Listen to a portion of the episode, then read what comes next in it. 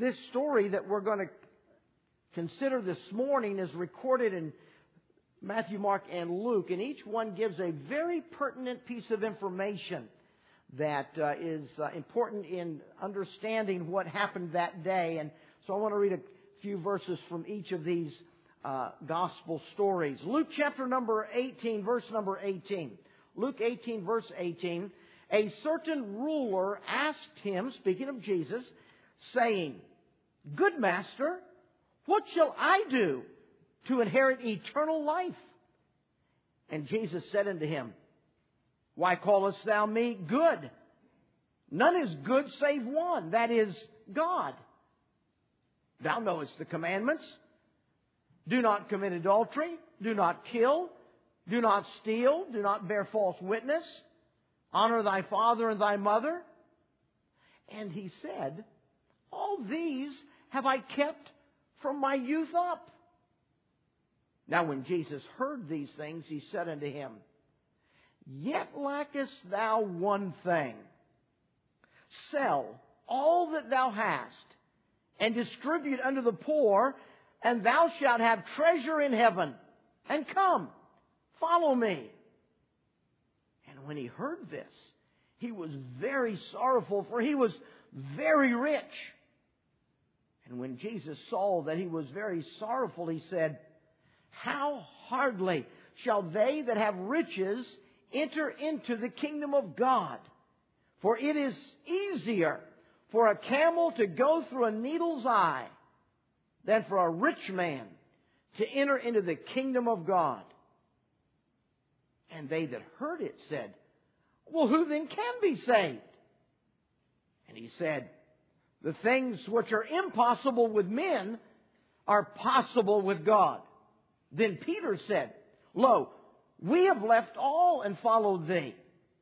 And he said unto them, Verily I say unto you, there is no man that hath left house or parents or brethren or wife or children for the kingdom of God's sake, who shall not receive manifold more in this present time and in the world to come, life everlasting.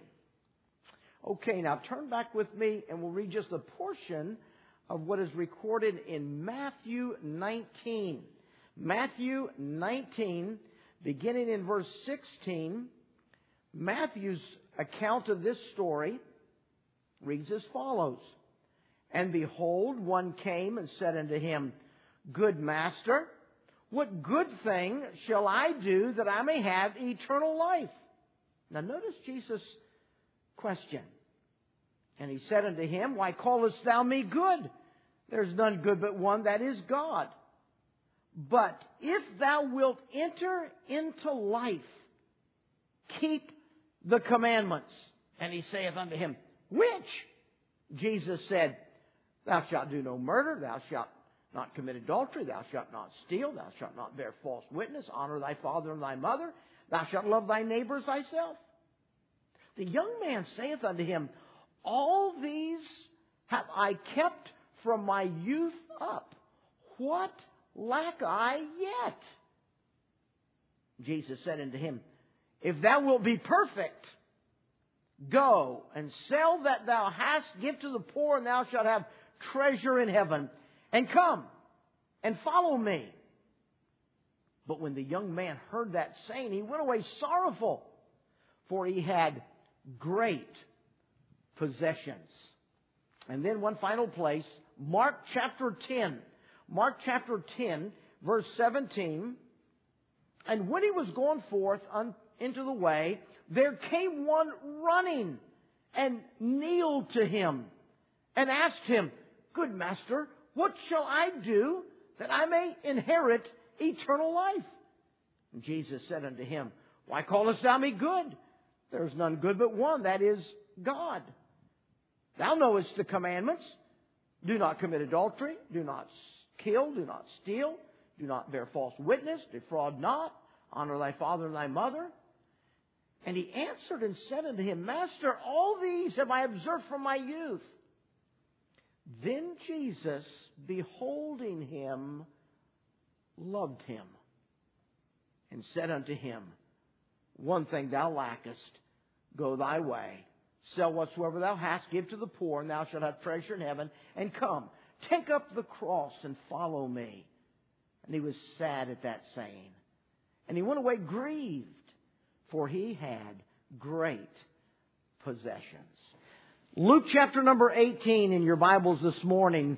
Imagine uh, coming up to somebody this week with the, the um, True Life card that you pick up this morning on your way out of the auditorium and uh, praying uh, over that card and saying, you know, God, I've got five of these cards this week, and Lord, I pray that you'll bring five people across my path this week that you want me to interact with about Jesus Christ. And uh, praying that God would open up a door of opportunity, God would lay on your heart, and God would use uh, your getting out of your comfort zone and obeying God and sharing Christ with people that He brings across your path. And so you, you, you pray, you see somebody, you pull out the card, and uh, and you go up to a, a person and you say, "Excuse me, uh, I've got a have uh, got a card that uh, is advertising a a website on it called TrueLife.org, and it's a website that has a, a uh, just a lot of free uh, little short videos that answer some of the most important questions that people ask about God. And, and imagine the person looks back to you and, and they say to you, I can't believe this. I've been wondering how I can go to heaven when I die. Could you help me find out how I can know I'm going to heaven? And you thought, wow, now that is easy. That, that is the most amazing. Have you ever talked to a stranger and had that stranger look at you and say, I've been wondering how I can go to heaven when I die. Would you please show me how? Has that ever happened to you? Anybody here? One? Anybody else? Two? Three? Three people in the auditorium have had, four have had people uh, that they've met that asked them that question. How did you respond? What did you say to them? Jesus Christ here is on the temple platform and someone sees him. I would assume that they knew who he was. This was at the end of Jesus' ministry. He had become quite a person of notoriety in Israel, particularly in Jerusalem. And, uh, and someone sees him and they come running to him. They run up to him, they fall on their knees in front of him, and they look up to him and they say, Good master, what good thing can I do that I may have eternal life? Wow, what a question. You know, our text, this little episode, this little story in Luke chapter 18 begins in verse 18, and verse 18 ends with the words, inherit eternal life. And this portion, this story ends in verse number 30. We're not going to get there this morning, but it, that's where it's going to end, probably next week. But it ends in verse number 30 with the words, life everlasting. This story is a story about eternal life. It's a story about a person who's not going to heaven talking to the person who created heaven. Here we have a story that's saturated with the theme of everlasting life, of eternal life. We have the most amazing conversation. I mean, this guy would have to, would have to be the dream seeker. Not, uh, not seeking dreams, but the dream seeker of God. You know, there was a time where the phrase seeker became real popular in evangelical churches. You know, we're a seeker sensitive church. We're sensitive to the seekers. And, and, that, that had a whole lot of stuff that went with it. But, but the, the idea was we, we're trying to find people who are seeking God and we want to uh, bring them the message of the gospel. Seekers. Well, here is the most amazing seeker. I mean, this guy runs after Jesus, falls on his knees in front of Jesus, and says, What must I do to have eternal life? He was definitely a seeker. of eternal life. And the conversation that they had is a very interesting conversation. You know, we're, in, a section of Luke's gospel where, where we have been studying the stories of a number of people who Jesus talked to about eternal life. He had taught about his second coming and then immediately went into this chapter of talking about different people and the theme of eternal life in their lives. We have seen the, uh, the, uh, some stories about people who were going to be a part of the kingdom of God, and we've seen the stories of some people who were not going to be a part of the kingdom of God. And Jesus telling the stories of these people, informing us of the work of world evangelism, of witnessing, of soul winning, of, of confronting people, of what people must do to be saved, of helping people come to Jesus Christ. And so this, this story is an encounter with a person who's not going to heaven, but is seeking how he might go to heaven. And the conversation Jesus had with him. I mentioned and we read this account in three different places. In each account, God added a little tidbit of information that is very poignant when you read all three and compare them and, and get the get, saturate your mind with the fullness of this story, the the picture that God uh, unfolds is a phenomenal story. And so this morning we're going to we're going to see how to handle a seeker, the dream, the the, the seeker of God that, that would be our dream, to have the dream of having somebody come up to you and just saying, "How can I go to heaven?" That's a dream to anyone who wants to share the gospel with unsaved people. And so here, how did Jesus handle and how do we handle a seeker who is a dream opportunity? Well, how do you, how do you handle uh, one seeking Jesus? Let's consider uh, the characters in this story. We're going to look at two characters in the story this morning and we'll leave the third uh, for another message. Two two characters are involved in the story. And the first character is the seeker himself. We're immediately introduced to an amazing man. He does not fit the mold of all of Israel's spiritual leaders, whom Jesus had dealt with so often in his ministry. This guy is in a class all by himself. This guy is an unusual individual. He is an amazing man as, as he comes and seeks how he might have eternal life. So here's a couple, here's some statements. Number one, statement number one, uh, who he was in this world. Who he was in this world. Our text says in verse number 18, and a certain ruler. He was a ruler. What does that mean? He was a ruler. Well, we know from John 3 that Nicodemus was a ruler in Israel. When we study the word ruler in the context of Israel and Israel's rulers, we're not talking about political rulers. Israel's political rulers were Roman. This is not a political ruler. This is a ruler of the Jewish people. He was, he could very well have been a member of the Sanhedrin, who would have been rulers in Israel. He, he more likely than not was a ruler of a synagogue. Each synagogue had a ruler of the synagogue. A synagogue was a, a place where Jewish people would gather, mostly outside of Jerusalem. People would gather at the synagogue for their weekly uh, worship and instruction and the reading of the, the Word of God and, and, and all of that.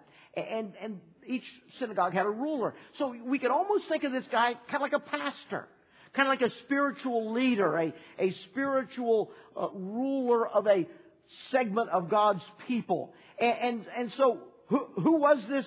Uh, who was he in this world? He was a spiritual leader of some of God's people in Israel. Maybe a member of the Sanhedrin, more likely a ruler of a synagogue, which means he had the respect of the people who had made him their spiritual leader or spiritual ruler.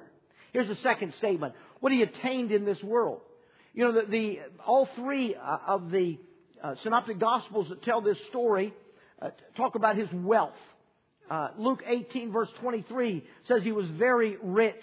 Matthew 19:22 and Mark 10:22 says he had great possessions. Well, what can we learn about this man? A spirit that has a lot of wealth, a very rich spiritual leader. You know, wealth in Israel was, was an accumulative wealth. Families and leaders of families would be very wise in their use of the resources that God had allowed them to have, and they would pass that on to their children. And the inheritance and the building of family wealth was very much a part of the culture of Israel. Here's a man who had great possessions, which in all likelihood means that his forefathers had been very careful economically in the decisions they'd made in life. And there had been an accumulation of wealth, and this man was the one charged with maintaining that wealth to pass on to the next generation. So he's a man with great possessions, very wealthy, who will be expected by his family to be careful with the use of that wealth for the passing on to the next generation in his family line. He had uh, the, the strong belief of the Jewish people was also that the blessings of God and the curses of God were revealed by one's status in life. If you had great wealth, that was considered to be the blessing of God on your goodness. If you were poor, that was the curse of God on your sinfulness. This theology of wealth and theology of health is not something new in our generation. The health and wealth Christianity. This goes way back through the Bible times, all the way back to Job. You remember that Job's friends said, Job, the fact that you're sick and, and all this tragedy has happened in your life is proof of your sin. You need to confess your sin and, and God will remove all of these things. And, and this concept that wealth equals the blessings of God and a lack of wealth equals the sin in your life bringing God's judgment was a very strong uh, belief of the Jewish people. So this man, he has been placed in a position of spiritual responsibility. He is considered by his peers to be a man of great spirituality, such that God has blessed him with great possessions. And so he is deemed by his peers as being a godly man, a spiritual man, a man of great leadership amongst the people of God, as proven by his possession of great wealth. And so this man is highly, highly respected by the people around him. Here's a third statement. Who was he in the world? He was a religious leader. What did he, what did he attain in the world? Great wealth and uh, great possessions. Here's a third statement. How he felt about himself. How he viewed himself. Now this is where the particular nature of this individual just shines. He is so different than the other religious leaders that Jesus encountered. Jesus encountered so many religious leaders who, because of their status in life, because of their position and how they were viewed by other people, they were filled with ego and pride. They saw themselves as superior. They saw themselves as having attained something the peons hadn't attained. And of all people, they will be in the kingdom of God because of their own righteousness and because of their own stature in their community. And Jesus dealt with those religious snobs often. And he condemned them as being lost on their way to hell because they had never come to see themselves in need of God's grace and mercy. This man is different. How did this man feel about himself? Well, here's some statements, uh, five little arrows. We notice his obedience to the law. When, when he confronted Jesus and said, asked the question, what shall I do to inherit eternal life? Jesus Christ said, You know what the commandments are. And then Jesus named five of the Ten Commandments. He listed the five commandments. He, uh, five of the commandments. He said, you know what the commandments are. Don't commit adultery. Don't kill. Don't steal. Don't bear false witness. Don't lie. Honor your father and your mother. You know what the commandments are. You, you want to know what you have to do to go to heaven? You know what the commandments are.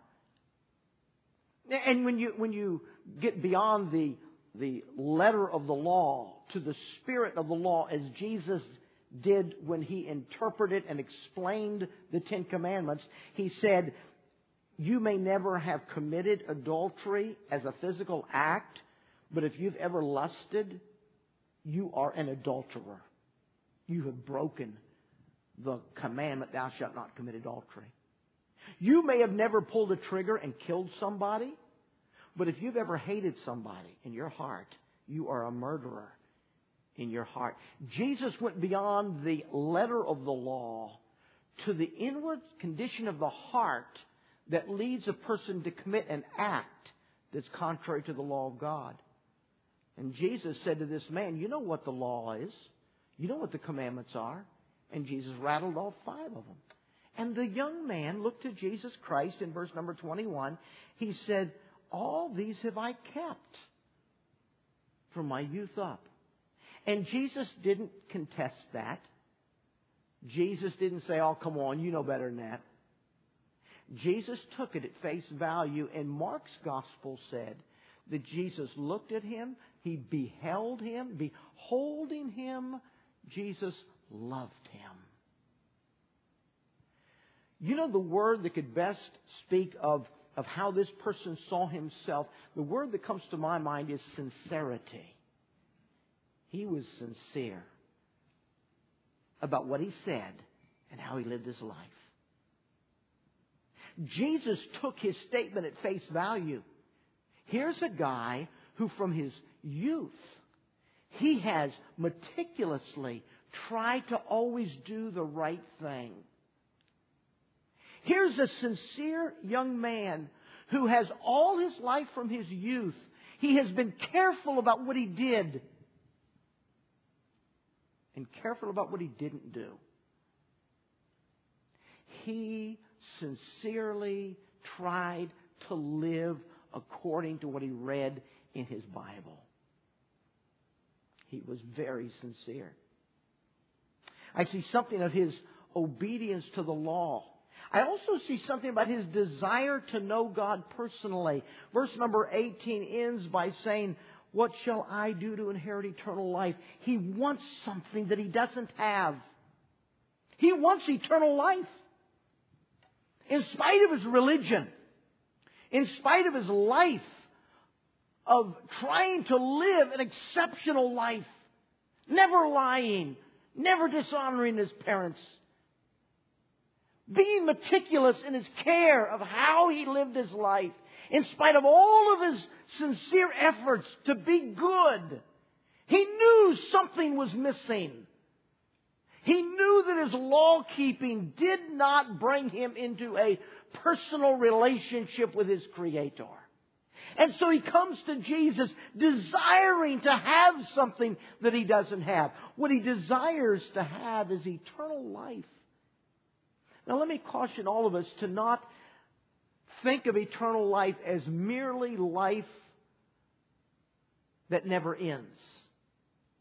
It's not speaking merely of the duration of life. It's talking of a kind of life, a quality of life, a life of a quality that will never end. And he knows he doesn't have that. And he personally wants what he doesn't have.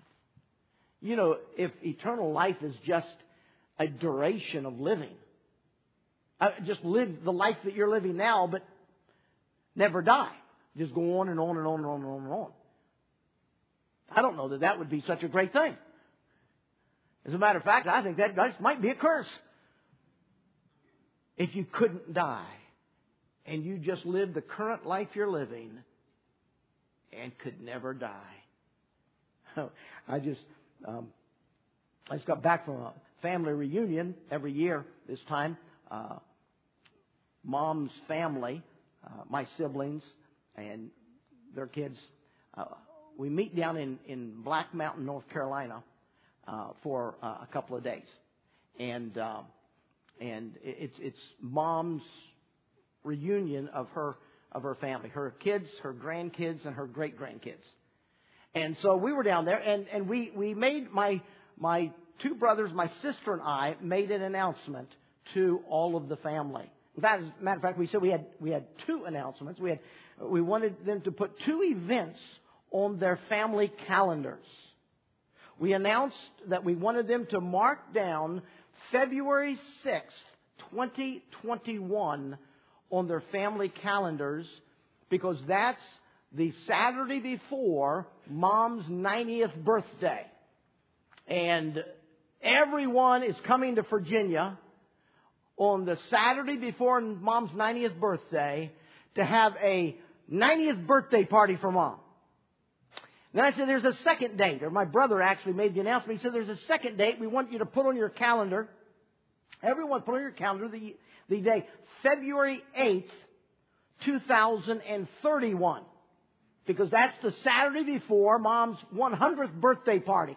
And so everyone's coming to Virginia for mom's 100th birthday party on February 8th, 2031. I was talking to mom afterwards.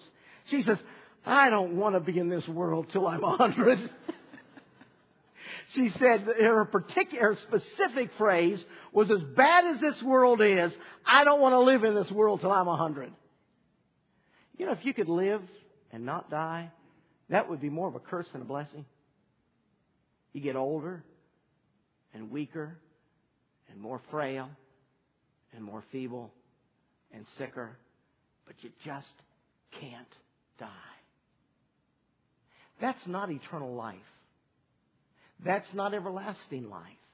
Everlasting life is a quality of life.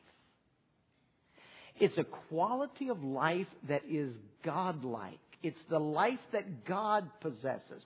God is eternal. Everlasting life is not eternal life in the sense that it has no beginning. It's eternal or everlasting in the, fa- in the sense that it'll have, it'll last into the future and have no end. We get to step into the quality of God's life. We get to possess God-like life. And this man knew he did not have that.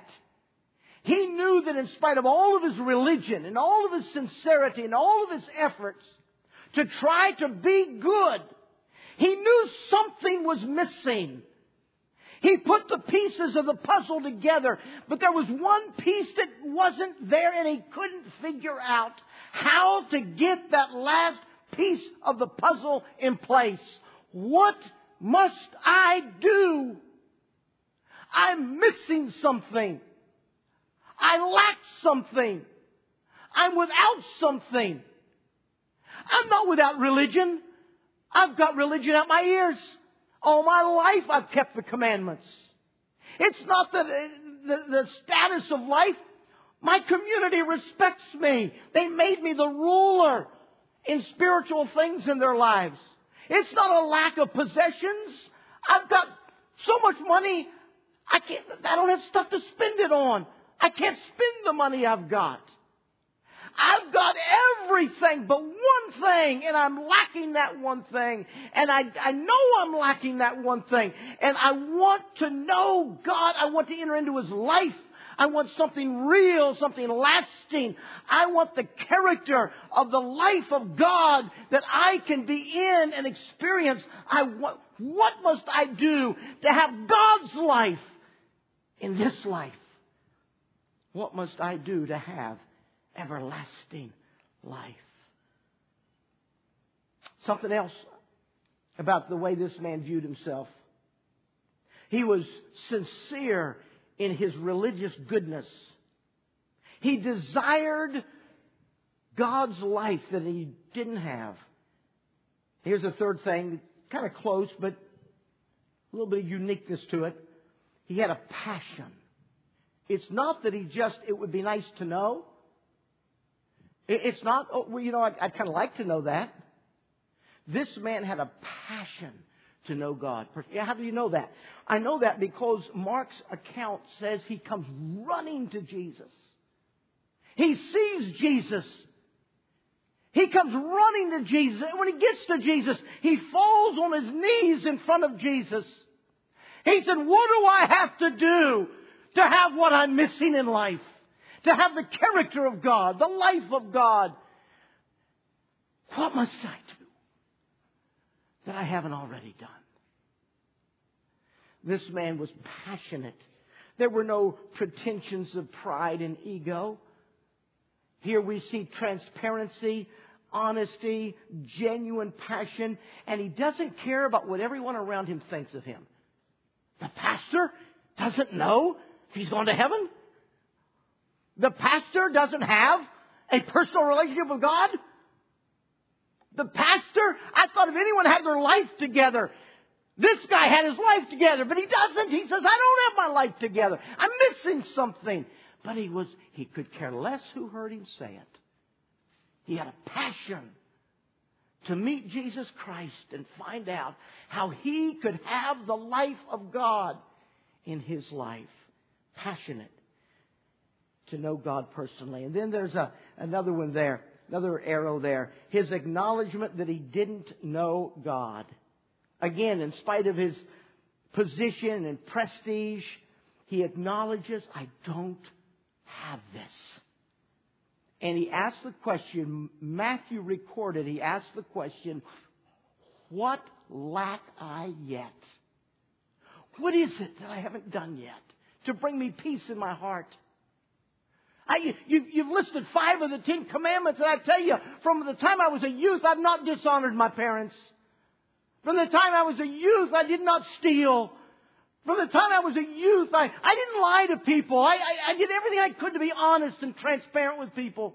All my life, I've not hated people. I have, I have uh, uh, succeeded in, in, in, the battle of the mind over lust. He says, all my life in dealing with this, the issues of, of right and wrong, I've done my best to live right. What lack I yet? He didn't know God and he knew it. How can I find what's missing in my life? How can I have the peace that I long for? What a picture. This guy's so different than all the other religious leaders that the Bible has told us about. No ego, no pride, no self righteousness, no, I've got my life together and I'm going to be in the kingdom of God because I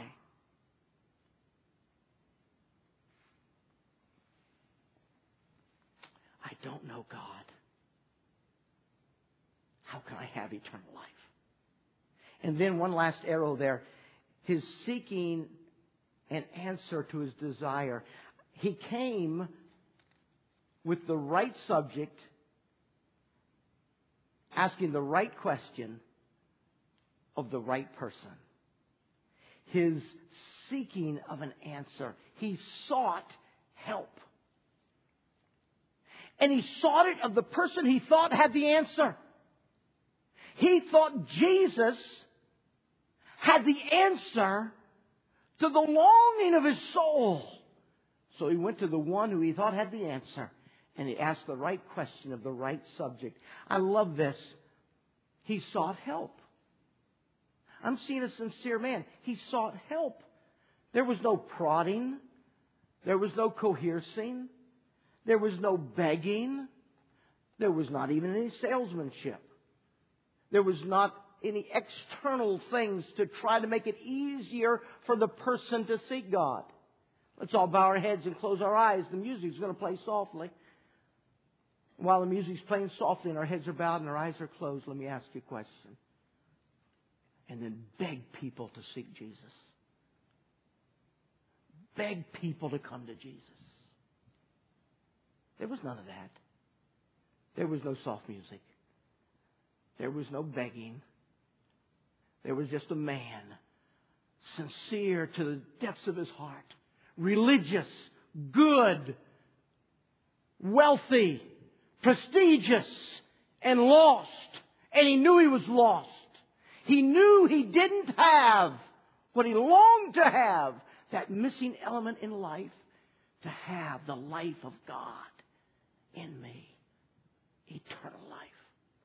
And so he came. He is the perfect seeker. Anyone who's learned anything about soul winning would have said to this man, just bow your head and pray this prayer after me. I mean, we'd had him in the kingdom of God so fast he wouldn't know what hit him. How did Jesus deal with him? Let's look at the soul winner in the story. The seeker is the perfect seeker. Genuine, honest, hungry for God, coming with the right question of the right person, wanting to know how he could have eternal life. Let's look and see how Jesus handled this amazing soul winning opportunity. Verse number 19 of our text, chapter 18, verse number 19, Jesus asked him a question. He said, Why do you call me good master? See, I'm drawn to two things here. You see a number one and a number two. A question and a statement. I'm drawn to a question and I'm drawn to a statement that Jesus made.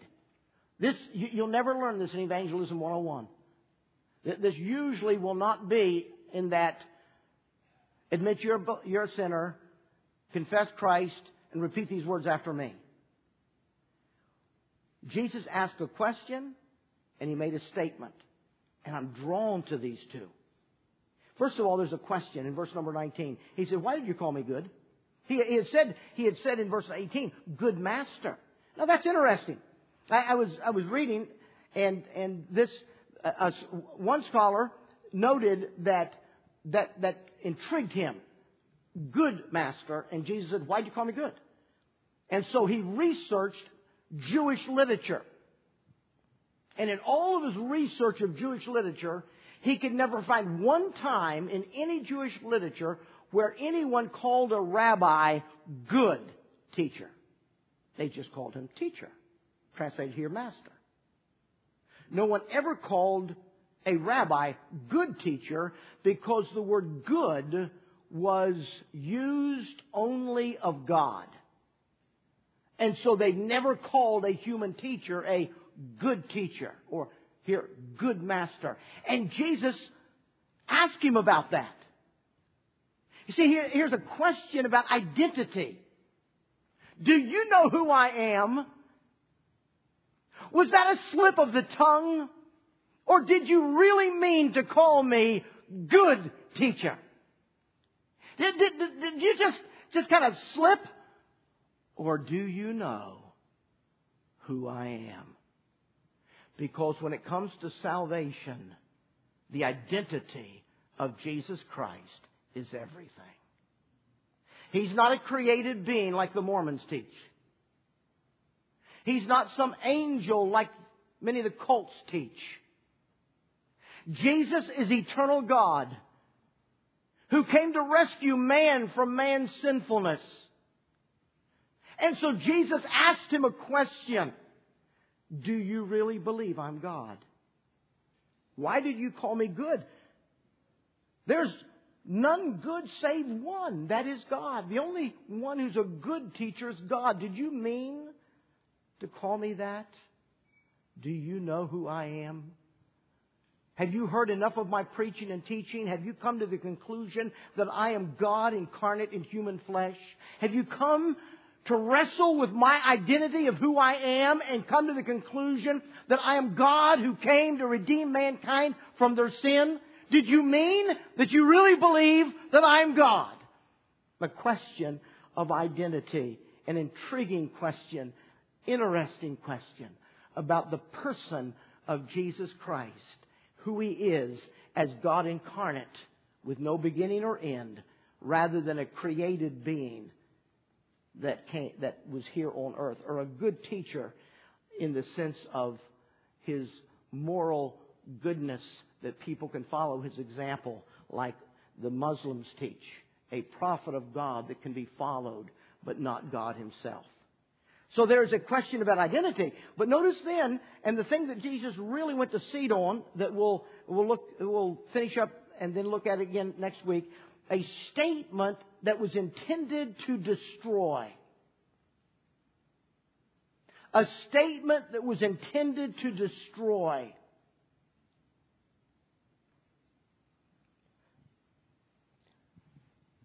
Jesus Christ said in verse number 20, Thou knowest the commandments. Do not commit adultery, do not kill, do not steal, do not bear false witness, honor thy father and thy mother. What was Jesus Christ telling this man? Jesus Christ knew this man was very much alive in his own spiritual understanding of who he was. He believed he was a law keeper who had carefully kept the law of God. He had a very high opinion of himself, not proud and egotistical, but genuine honesty. I've tried really hard. I have kept the law to the best of my ability from my youth up. And yet, grace means nothing to a person who has not been slain by the law. The Ten Commandments were never given to give us the ability to climb our way into heaven. The commandments were given for the purpose of causing us to fall on our face and say, What a miserable sinner I am.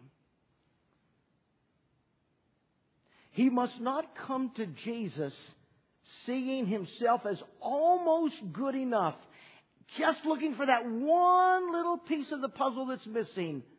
Maybe Jesus can tweak my life and help me get that one last little thing in place so I can have peace in my heart. Jesus didn't tell him to believe. Jesus didn't tell him to pray a prayer to express faith in God. Jesus threw the law at him to kill him, to slay him. Jesus is not my coach that helps me tweak my life. Jesus is not a coach that helps me in self improvement or adjust my flaws to give me a better life. Jesus is not drawn to my felt needs to help me have a better marriage or a more comfortable life. Jesus is not a coach, a life coach to help me tweak my life. Jesus throws the law at him to kill him. Now let me ask you a question. Do you really believe in Jesus? The Jesus of the Bible or the Jesus of the figment of your imagination of what you think Jesus ought to be? Jesus threw the law at that guy. And then when the guy said, I've kept all those things, Jesus said, There's one other thing. It's called the tenth commandment Thou shalt not covet. Take all those possessions you've got, liquefy them into cash, and give it away.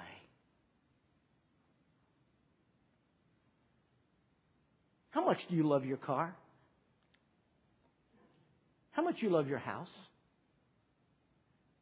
How much you love the money you got in the bank? What if you were this man?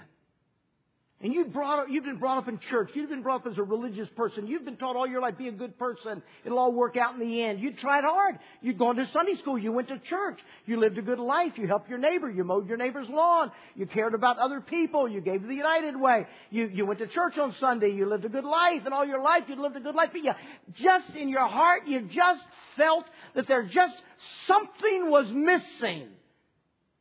And so you went to Jesus and said, What is missing?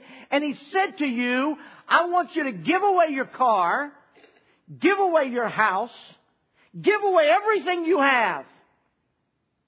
What would you do? How much do you want Jesus? How much do you want eternal life? What would you do if you were the man that Jesus said that to?